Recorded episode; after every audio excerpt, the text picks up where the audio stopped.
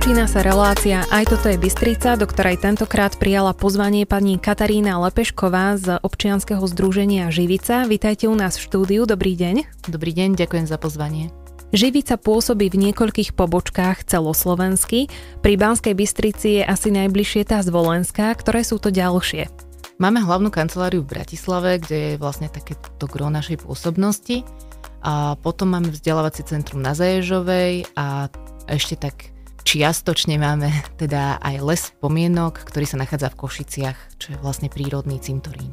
Kedy občianske združenie Živica vzniklo? Kedy sa datuje vznik? Živica vznikla v roku 2000 s tým, že hlavným cieľom bolo priniesť aktívnu environmentálnu výchovu na školy. Zakladatelia boli traja nadšenci, Juraj Hýbš, Ivana Poláčková a Petra Ježeková a postupne sa pridávali ďalší a ďalší ľudia. Dnes má Živica teda viacero pobočiek a oveľa viac členov. Dalo by sa to aj zhrnúť, koľko zamestnáva Živica ľudí a po prípade, či je tam priestor aj na dobrovoľníkov? Máme približne 30 ľudí, ono sa to mení každú chvíľu. Niekto pribúda, niekto uh, si mení svoje smerovanie v živote. Takže uh, tak okolo tej 30 sa to pohybuje.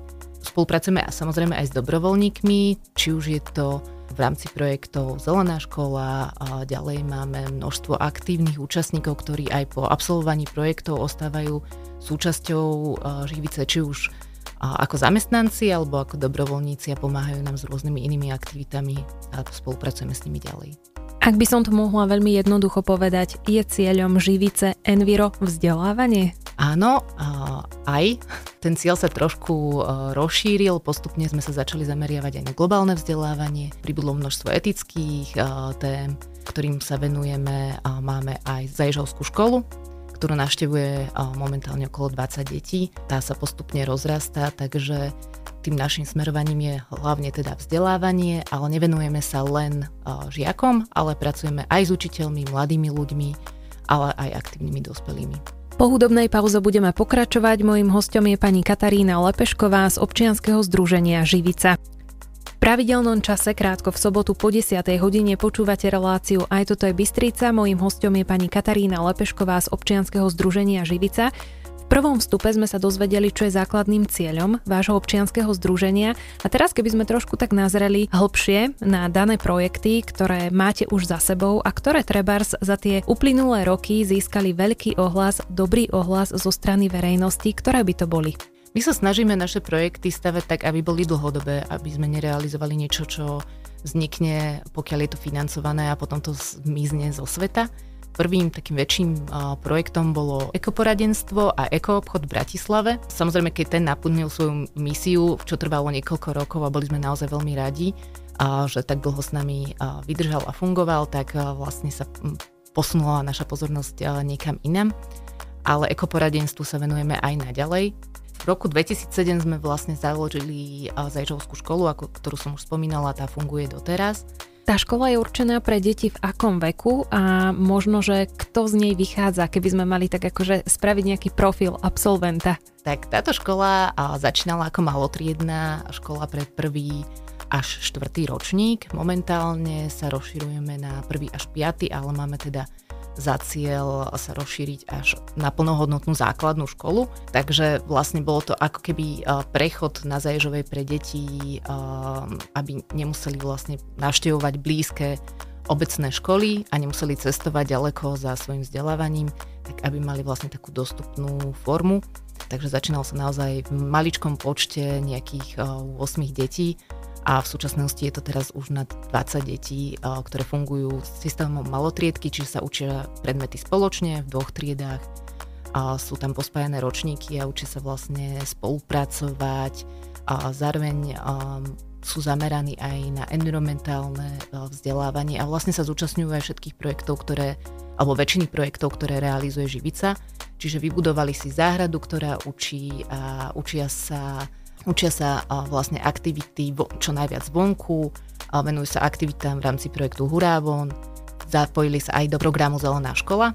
Zelená škola je vlastne medzinárodný program, ktorý funguje vo viac ako 150 krajinách po celom svete a my sme ako Živica prebrali koordináciu v roku 2009 nad týmto projektom, keďže sme aj súčasťou siete environmentálnych organizácií Špirála. Práve tieto deti pochádzajú častokrát z rodín, ktoré už s týmito témami pracujú bežne vo svojom živote.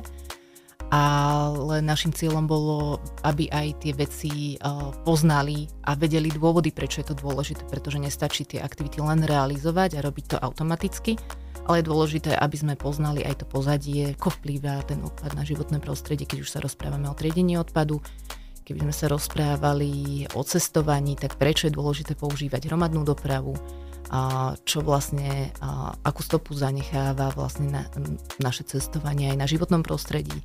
Takže všetky tie témy sa postupne otvárajú aj u nich, ale zároveň tí deti sa učia veľkej spolupráci, a pracujú častokrát v skupinkách, je tam veľmi veľké aktívne zapojenie rodičov, ktorí učia niektoré predmety, keďže sú tam iba dve pani učiteľky, takže je to naozaj taká komunitná škola, ktorá sa snaží prinášať niečo nad bežný rámec fungovania škôl. Po hudobnej pauze sme späť. Mojím hostom je pani Katarína Lepešková z občianskeho združenia Živica. Už sme si predstavili niekoľko projektov, ktoré má Živica za sebou. Spomínali sme zelenú školu, ale len veľmi okrajovo. Spomínali sme školu v Zaježovej a pokojne môžeme profil daných ďalších projektov doplniť a trošku možno aj obohatiť, aby si naši posluchači vedeli predstaviť, čo sa za názvami jednotlivých projektov skrýva. Uh-huh. V roku 2009 sme zahájili využívanie vzdelávacieho centra v Zaježovej, kde mnoho z našich kurzov prebieha v bežnej forme počas víkendov, ale, ale aj počas týždňov. Realizuje sa tam množstvo vzdelávaní nielen pre učiteľov, ale aj pre mladých ľudí. Jedným z týchto projektov, ktorý tam trávi mnoho času, je Sokratov inštitút, ktorý sa venuje teda vzdelávaniu vysokoškolských študentov a teda mladých ľudí do 32 rokov. K nemu postupne pribudol projekt Za obzor, ktorý sa venuje teda starším ľuďom, ktorí chcú ostať aktívni a ktorí chcú pomáhať svojim komunitám a rozvíjať rôzne projekty, ktorým sa venujú či už v sociálnej sfére alebo aj environmentálnym, s environmentálnym zameraním. Ďalej v roku 2013 sme sa venovali projektu, alebo teda od roku 2013 sme sa venovali projektu mestských včiel a biodiverzite, miest podporujúcich biodiverzitu pre opelovačov, kedy sa či už osadzali aj úle včiel na mestské strechy, nielen teda vo Zvolenie, ale aj v Bratislave, ale toto nebolo tým hlavným cieľom toho projektu. A naozaj tým grom tohto projektu je vytvoriť biodiverzitu v rámci miest takú, aby dokázala podporovať opelovače, pričom včely sú iba jedným z mála druhov, ktoré opeľujú rôzne plodiny a práve je dôležité zachovať tú biodiverzitu aj pre tých ostatných opelovačov. Čiže sa vytváral napríklad pri Technickej univerzite vo Zvolenie sa vytvoril tzv. včelý bufet alebo hmyzí bufet, krásne záhony trvaliek, ktoré sa menia z priebehu roka a prinášajú množstvo kvitnúcich druhov. Zároveň možno do toho vstúpim, neviem, či je to teda dôsledok vášho vzdelávania, ale aj mesto Banská Bystrica v uplynulej sezóne mozaikovito kosilo. To znamená, že tiež nechávalo ako keby pre tých opeľovačov vlastne tie kvety a to prirodzené prostredie pre nich, aby tam nebola teda len pokosená krásna tráva. Mnohí bansko to najprv vnímali ako nedokončenú prácu, ale zrejme toto bol dôvod, áno? Áno, toto je častokrát dôvod. Uh práve kvôli tomuto je dôležité informovať aj tie komunity, čo sa u nich deje a nie len nechať čiastočne vykosené územia. Jedným z výstupov tohto projektu bola aj príručka na prírode blízku údržbu zelene pre samozprávy a teda pre e, verejnosť ako takú, takže a toto je jeden z takým základných pravidiel, že kosiť mozaikovite a, ale aj v rámci projektu sme sa stretávali s tým, že ľudia boli uh, niektorí dosť uh, nešťastní z toho, že to nebolo všetko hneď vykosené. Pokiaľ sme tam neosadili informačné tabule, neprebehli besedy a nebolo to doplnené tým vzdelávaním. Takže uh, na tieto kroky netreba zabúdať, aj keď sa snažíme pomôcť prírode, pretože mnoho ľudí tie informácie ešte stále nemá.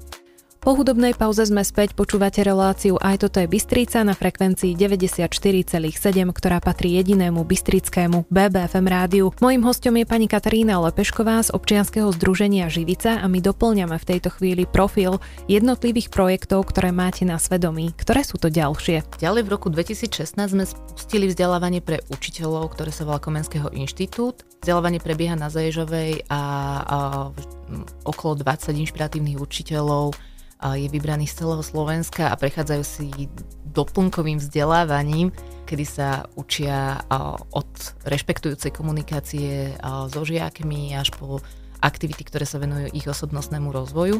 Ďalej tu máme projekty ako náš publicistický portál Čierna labuť, ktorý funguje od roku tiež 2016 a prináša veľmi zaujímavé, inšpiratívne témy a podcasty, Takže aj toto je spôsob, akým živica komunikuje zaujímavé informácie, čiže keď niekoho niečo takto zaujíma, či už z oblasti environmentálnej výchovy, z oblasti spoločnosti, kľudne je tu možnosť navštíviť tento portál. Taktiež v roku 2017 pribudla záhrada spomienok, čo je prírodný cintorín vo zvolenie. Je to časť z cintorína na Zlatom potoku a v spolupráci s mestom sme vytvorili prírodný cintorín a, a podobné prírodné cintoríny teraz aj s našou pomocou, a, teda nie s mojou, ale s mojich kolegyň, a, vznikajú po celom Slovensku. A v roku 2021 vznikol les spomienok v Košiciach, a ďalšie pribúdajú. Aj ten prístup e, k tomu pohrebu, k tomu ceremoniálu má byť vlastne trošku tak viac e, zlučtený, nemá to byť v podstate len niečo, čo si máme odbiť rýchlo, ale máme sa tam stíšiť a máme vlastne si aj zaspomínať, aký úžasný ten človek bol, čo nás opustil. Ďalšie projekty by sme mohli menovať, ale samozrejme my chceme predstaviť hlavne vás a vaše aktivity, keďže ste dnes prijali pozvanie k nám do štúdia a preto sa v tejto chvíli už zameriame na projekt Eco Alarm, ktorého koordinátorkou ste vy.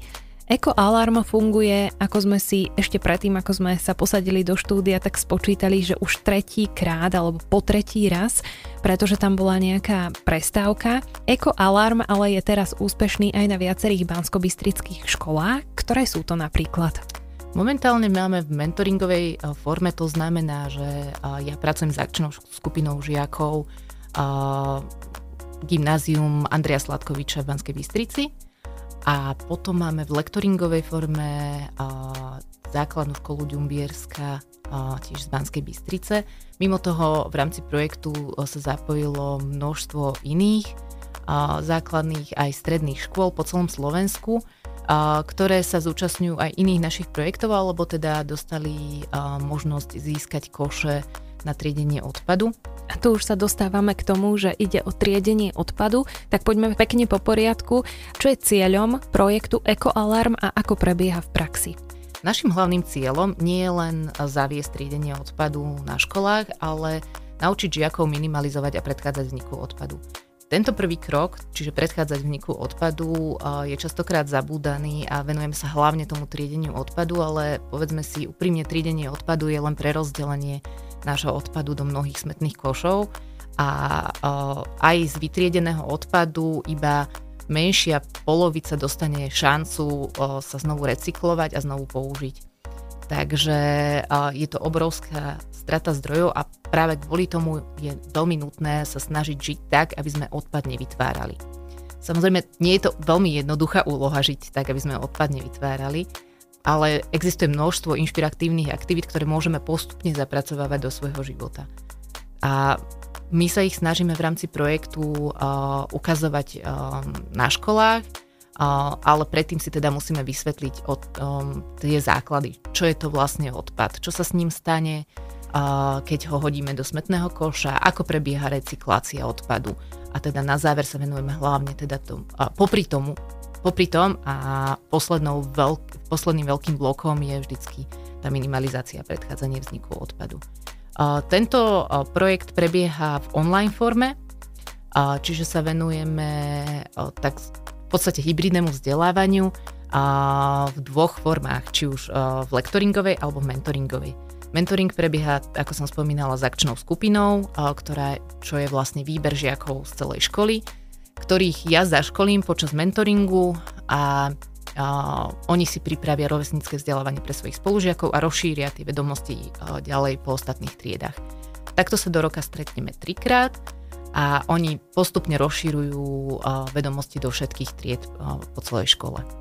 V lektoringovej forme to prebieha trošku jednoduchšie v podstate je to hybridné vzdelávanie, čiže ja som na počítači doma zo sliača a ostatní Žiaci sedia v svojich triedách, počas pandémie niektorí sedeli dokonca doma a to je aj dôvod, prečo vlastne ten celý e, projekt funguje touto formou, pretože sme e, v, tom, v tomto období sa snažili vlastne pristúpiť tak, e, aby projekt bol čo najbezpečnejší pre všetkých a prišlo nám toto ako veľmi jednoduchá forma, čo sa nám čiastočne osvedčilo.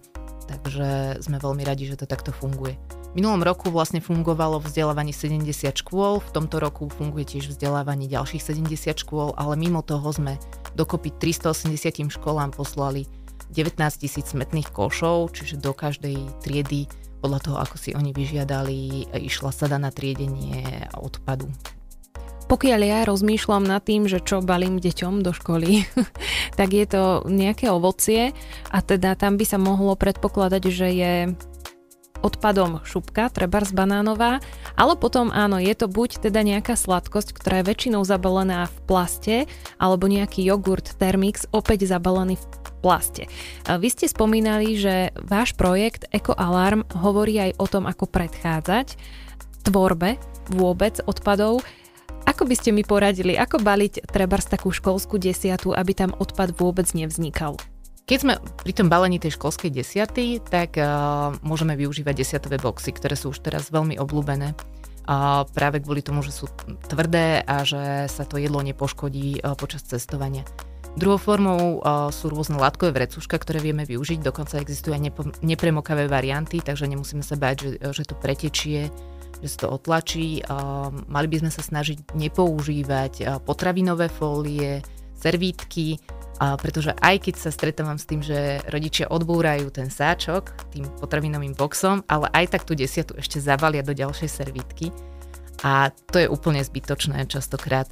A prípadne tie servítky, keď chceme predsa tu do niečoho na, na, zabaliť, tak vieme nahradiť voskovými obrúskami, ktoré si deti potom veľmi jednoducho studenou vodou umýjú a môžu používať ďalej keď už by sme sa rozprávali o tých sladkostiach a tých ďalších veciach, čo kupujeme deťom na doplnenie ich desiaty, tak môžeme zvážiť nákupy v bezobalových obchodov, kde mnohé sladkosti sa dajú kúpiť už bez obalu.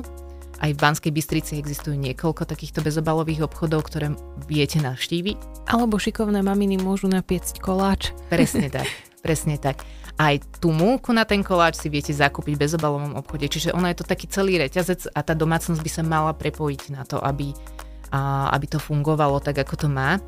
A niekedy sa stretávame s tým, a, že, že práve je to obmedzenie v tých rodičoch, že deti aj chcú, ale rodičov nevedia presvedčiť. A aj vďaka rovesníckým vzdelávaniam, aj zapájaniu rodičov, informovaniu rodičov, či už cez rodičovské združenia, sa to školám darí meniť a len v rámci minulého roka z 360 škôl, ktoré vyplnili vstupný a výstupný monitoring, sa podarilo dosiahnuť to, že o 300 gramov odpadu na, vz- na žiaka vzniklo menej počas jedného týždňa, ktorý merali. 300 gramov neznie až tak, že strašne veľa, ale v skutočnosti je to 10 politrových petfliaž, 10 servítok, 10 obalov s keksikou. Takže keď si to takto človek spočíta dokopy, tak je to v podstate 10 obalov z desiaty, ktoré sa niekam stratili vďaka tomu, že sa žiaci vzdelávali, vďaka tomu, že sa zamerali aj na tú tému odpad tej škole. Kde nájdú naši poslucháči informácie, tie prvotné? No, prvotné informácie nájdete na živica.sk a čo sa týka zapojenia, tak mnoho, práve teraz beží mnoho možností, ako sa hlavne školy teda vedia zapojiť a učitelia do, do rôznych projektov. A chcela by som pozvať všetkých učiteľov a nadšencov učenia vonku na konferenciu Hurávon, ktorá sa uskutoční 4. oktobra na Zaježovej. Práve na stránke Živica.sk určite nájdete, nájdete, akým spôsobom sa môžete prihlásiť. A momentálne beží aj prihlasovanie škôl do projektu Elektroodpad dopad, ktorý veľmi súvisí práve s témou odpad a tá elektronika nás obklopuje a ako s ňou narábať, čo sa s ňou deje, prečo je dôležité ju odovzdávať na zberné dvory a na zberné miesta, tak to sa dozviete práve tam. Mojím hostom je pani Katarína Lepešková z občianskeho združenia Živica. No a my v tejto chvíli, keďže je pred nami posledný vstup, dáme priestor vám ako osobnosti, ktorú by sme radi predstavili našim poslucháčom. Čo vás viedlo k tomu, aby ste pracovali v občianskom združení Živica a aké je vaše možno také denodenné správanie sa zodpovedného človeka k tomu, aby ste neprodukovali odpad a aby bolo toho odpadu medzi nami menej. Tak ja som vyštudovala fakultu ekológie a environmentalistiky vo Zvolene a na nej sme mali predmet, ktorý sa volal metódy environmentálnej výchovy a vďaka ním som sa dostala k učeniu na Zajžovskej škole. To bol taký prvý krok, čo ma priblížil k živici a k nejakému dobrovoľníctvu. A následne som sa začala, alebo popri tom som sa začala venovať zelenej škole ako konzultantka a pomáhala som vlastne školám meniť to fungovanie, snažiť sa znížiť ich vplyv na životné prostredie. A vlastne to trvalo až do roku, ďalšie 3 roky počas vysokej školy. A po vysokej škole ma zo Živice oslovili, či by som nechcela pokračovať ako zamestnanec. Takže to je také to moje takéto moje životné smerovanie, že, že kam, som, uh, kam som sa dostala. Takým základom však pre mňa je, že to, čo robím, ja chcem aj žiť. Čiže všetko to, čo sa snažím naučiť v školy, sa snažím dodržiavať. Nie vždy je to úplne ideálne.